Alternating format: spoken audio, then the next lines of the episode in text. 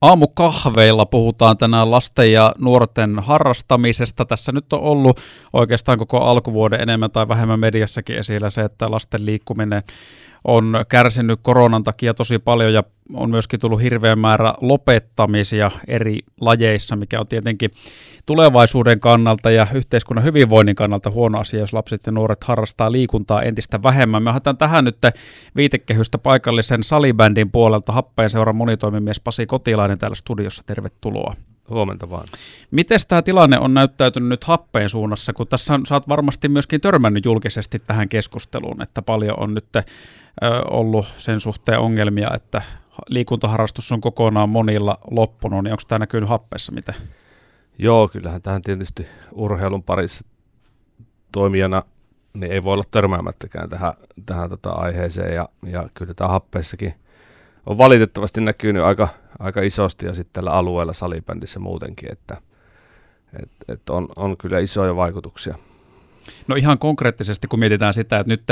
tavallaan kesä lähestyy, niin se on aina salibändikauden semmoinen päätepysäkki, alkaa kesätauko. Jos tätä kautta mietit, on, ei mitään ihan tosi tarkkoja numeroita tarvitse heittää, mutta onko mitään suuntaa antavaa, että paljon vaikka on lapsissa ja nuorissa tullut lopettamisia verrattuna tuommoiseen tyypilliseen kauteen teidän seurassa? Joo, siis äh, suurimmat lopettamisethan tulee siinä, siinä vaiheessa, niin kuin tätä nyt on tullut tämän koronan takia siinä vaiheessa, kun aloitetaan sitä harrastamista. Eli, eli syksyllä, kun tilanne kesän jälkeen näytti vielä koronan suhteen kohtuullisen hyvältä, niin käynnisteltiin normaalia kerhotoimintaa ja, ja niin poispäin aloitteleville salibändereille,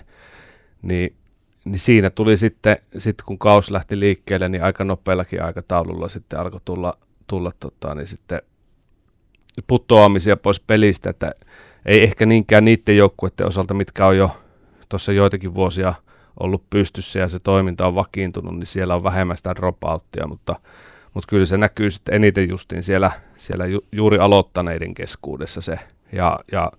voisiko karkeasti heittää, että ehkä jopa noin puolet aloittaneista lopetti kesken okay. kauden. No se ei ole varmaan, jos vertaa sitten tavallaan normaalivuoteen, niin mikään kovinkaan tyypillinen, että se on noin korkea se lukema. Ei, siis kyllähän se yleensä varmaankin on siellä jossain niin kuin 5 prosentin luokkaa, mitä lopettaa sitten aloittaneista, että, että on, se, on siinä selkeä, selkeä ero kyllä. Minkälaista keskustelua tämä on sitten vaikka nimenomaan paikallisissa salibändipiireissä herättänyt. Tämähän on varmasti siis eri lajeissa tilanne on aika lailla sama, että joka lajissa on varmasti paljon näitä, ketkä lopettaa. No, tämä on paikallisesti sille, sille haastava vuosi ollut, että me pyöritetään tässä Keski-Suomen alueella kaikkien paikallisten salibändiseurojen kanssa tämmöistä kortteliliikaa. Ja meillä on siinä vuosittain noin 1300-1400 pelaajaa ympäri aluetta. Ja käytännössä se on nyt sitten tällä kaudella näyttäytynyt niin, että syksyllä pystyttiin muutama peli pelaamaan ja sitten kausi meni seis. Eli on se aika ison, iso joukon elämään vaikuttanut tässä tämän koko kauden aikana muutokin kuin vaan pelkästään happeissa niin tällä alueella salibändissä. Ja tämähän ei ole siis tietenkään, se on seuroille huono juttu, jos ei ole harrastajia, ei ole tavallaan toiminnan tukijoita eli maksajia, mutta ennen kaikkeahan tässä on sitten koko yhteiskunnan osalta tämä tilanne on huono, jos lapset ja nuoret ei harrasta liikuntaa siitä syystä, että vaikka nyt jää se joku salibändi suosikkilaji kokonaan paitsi. Kyllä, ja kyllä tässä tullaan niin vuosien edetessä törmäämään sitten tähän, tähän ilmiöön siinä, että, että meillä varmaan yksi, kaksi ikäluokkaa saattaa valtakunnallisesti kokonaan puuttua. Varmaan niin kuin joka lajista, että, että tota, ei pelkästään salibändistä, mutta kyllä se niin kuin, me ei vielä sitä vaikutusta nähdä, mutta me jossain vaiheessa tullaan siihen, siihen tilanteeseen, että siellä on niin kuin vaikeuksia saada joihinkin ikäluokkiin joukkueita. Ja totta kai, totta kai meitä huolettaa seuratoimijana tämä nuorten hyvinvointi ja, ja tätä ollaan paljon mietitty, että miten, miten se siellä sitten näkyy. Jatketaan happeen Pasi Kotilaisen kanssa tämän aiheen parissa hektorin jälkeen. Jatketaan happeen seuran monitoimimies Pasi Kotilaisen kanssa lasten ja nuorten liikuttamisesta. Tässähän keväällä, jos yhtään verkkouutisia luki tai jotain keskustelupalstoja, niin usein törmäsit semmoiseen heittoon, jos vaikka seuratoimijat Suomessa nousi esiin, että, että nyt tässä otetaan niin väärät kohderyhmät, joita rankastaan tämän korona toimenpiteiden takia, kun lapset ja nuoret joutuu kärsiä, että he ei pääse liikkumaan, sitten tämmöinen väite, mikä tosi usein tuli eteen, oli tämä, että no mitä siellä nyt seurat vinkuu, että laittakaa lapset ja nuoret niin ovesta pihalle ulos touhuamaan, että siellähän ne pystyy liikkumaan. Seuratoimia vastaus tämmöiseen. Niin on, tämä, tämä tietysti ollut hankala paikka kaikille varmasti seuratoimille Suomessa ja totta kai päättäjillekin, mutta onhan tässä aiheessa aika paljon epäloogisuuksia, että millä tavalla päät, päät, päättäjät on päätöksiä tehnyt ja millä tavalla ne on sitten vaikuttanut ihmisten elämään, että, että kyllähän se meidän, meidän seura-arvot on se kasvatuksellisuus ja, ja se, että me pyritään opettaa niitä elämäarvoja ja se sosiaalinen puoli, mikä sieltä joukkueurheilun kautta ja se, se tota yhdessä toimiminen, toimimisen opettaminen lapsille ja nuorille, niin, niin, niin sehän jää tässä kohtaa pois. Ja, ja ehkä se semmoinen perinteinen pihapelikulttuuri on sitten tätä myötä saattanut nostaa päätään, mutta kyllä se ei se, ei se ihan niin, niin, niin yksinkertaista ole, että, että tota, yhtäkkiä vaan keksitään jotain muuta ja se korvaa täysin sen, sen mihin on totuttu. Että, että kyllä me niin seuratoimijoiden näkökulmasta, mitä tässä on niin yli lajirajojenkin puhuttu, niin niin on tosiaan monta kertaa ihmetelty tämän vuoden aikana sitä, että, että kyllä tuolla kauppojen, kauppojen hedelmäosastolla saa pörrätä ilman maskeja, maskeja aikuiset ihmiset ja, ja, ja tota, sitten kuitenkaan ei voi lapsia, jotka ei ole riskiryhmässä, niin liuttaa, että, että onhan tässä paljon semmoista kysymysmerkkiä, mikä ei tietenkään ole helppo kenellekään tämä tilanne, mutta, mutta näin meidän näkökulmasta ne aiheuttaa isoja, isoja kysymysmerkkejä. Mutta toihan on myöskin varmasti ihan sama, siis voisin, voisin väittää, että mikä tahansa urheiluseura Keski-Suomesta, jossa lapset ja nuoret harrastaa ja kysytään, että tavallaan mikä tässä jutussa on tärkeää, niin lopulta se ei välttämättä, ainakin jos mitä pienempiä ikäluokkia tai nuorempiin mennään, niin se, että, että se pelaaminen tai se itse liikuntasuoritus ei välttämättä ole merkittävässä roolissa, vaan se on nimenomaan se semmoinen yhteisöllisyys ja siellä opitaan ole tekemisissä toisten kanssa, tulee sosiaalista kasvamista ja kehittymistä samalla ja pelisääntöjä opitaan noudattaa ja tätä puolta. Kyllä, juuri näin ja, ja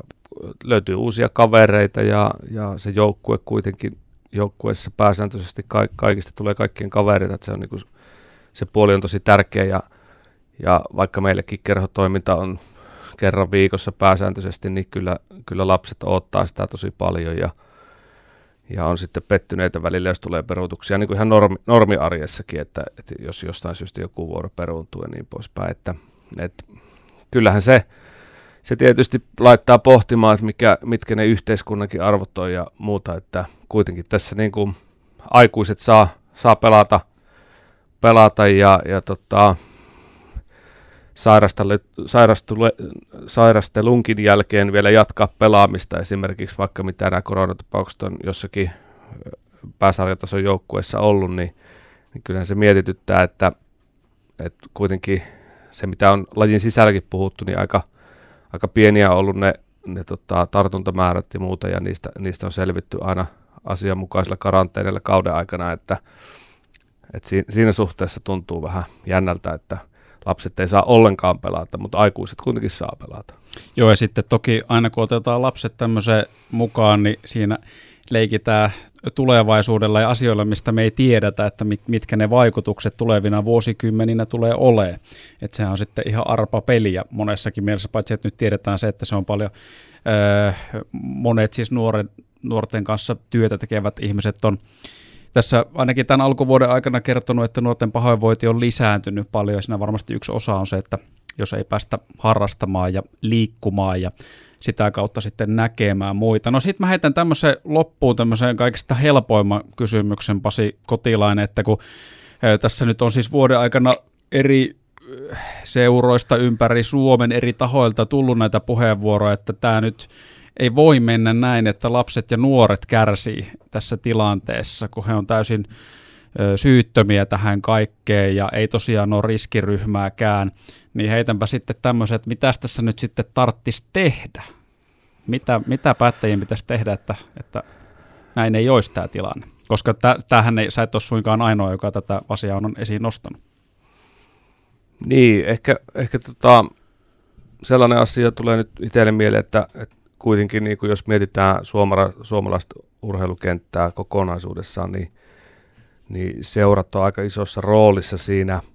siinä tota, koko isossa kuvassa tämän kansa, kansan hyvinvoinnin näkökulmasta, että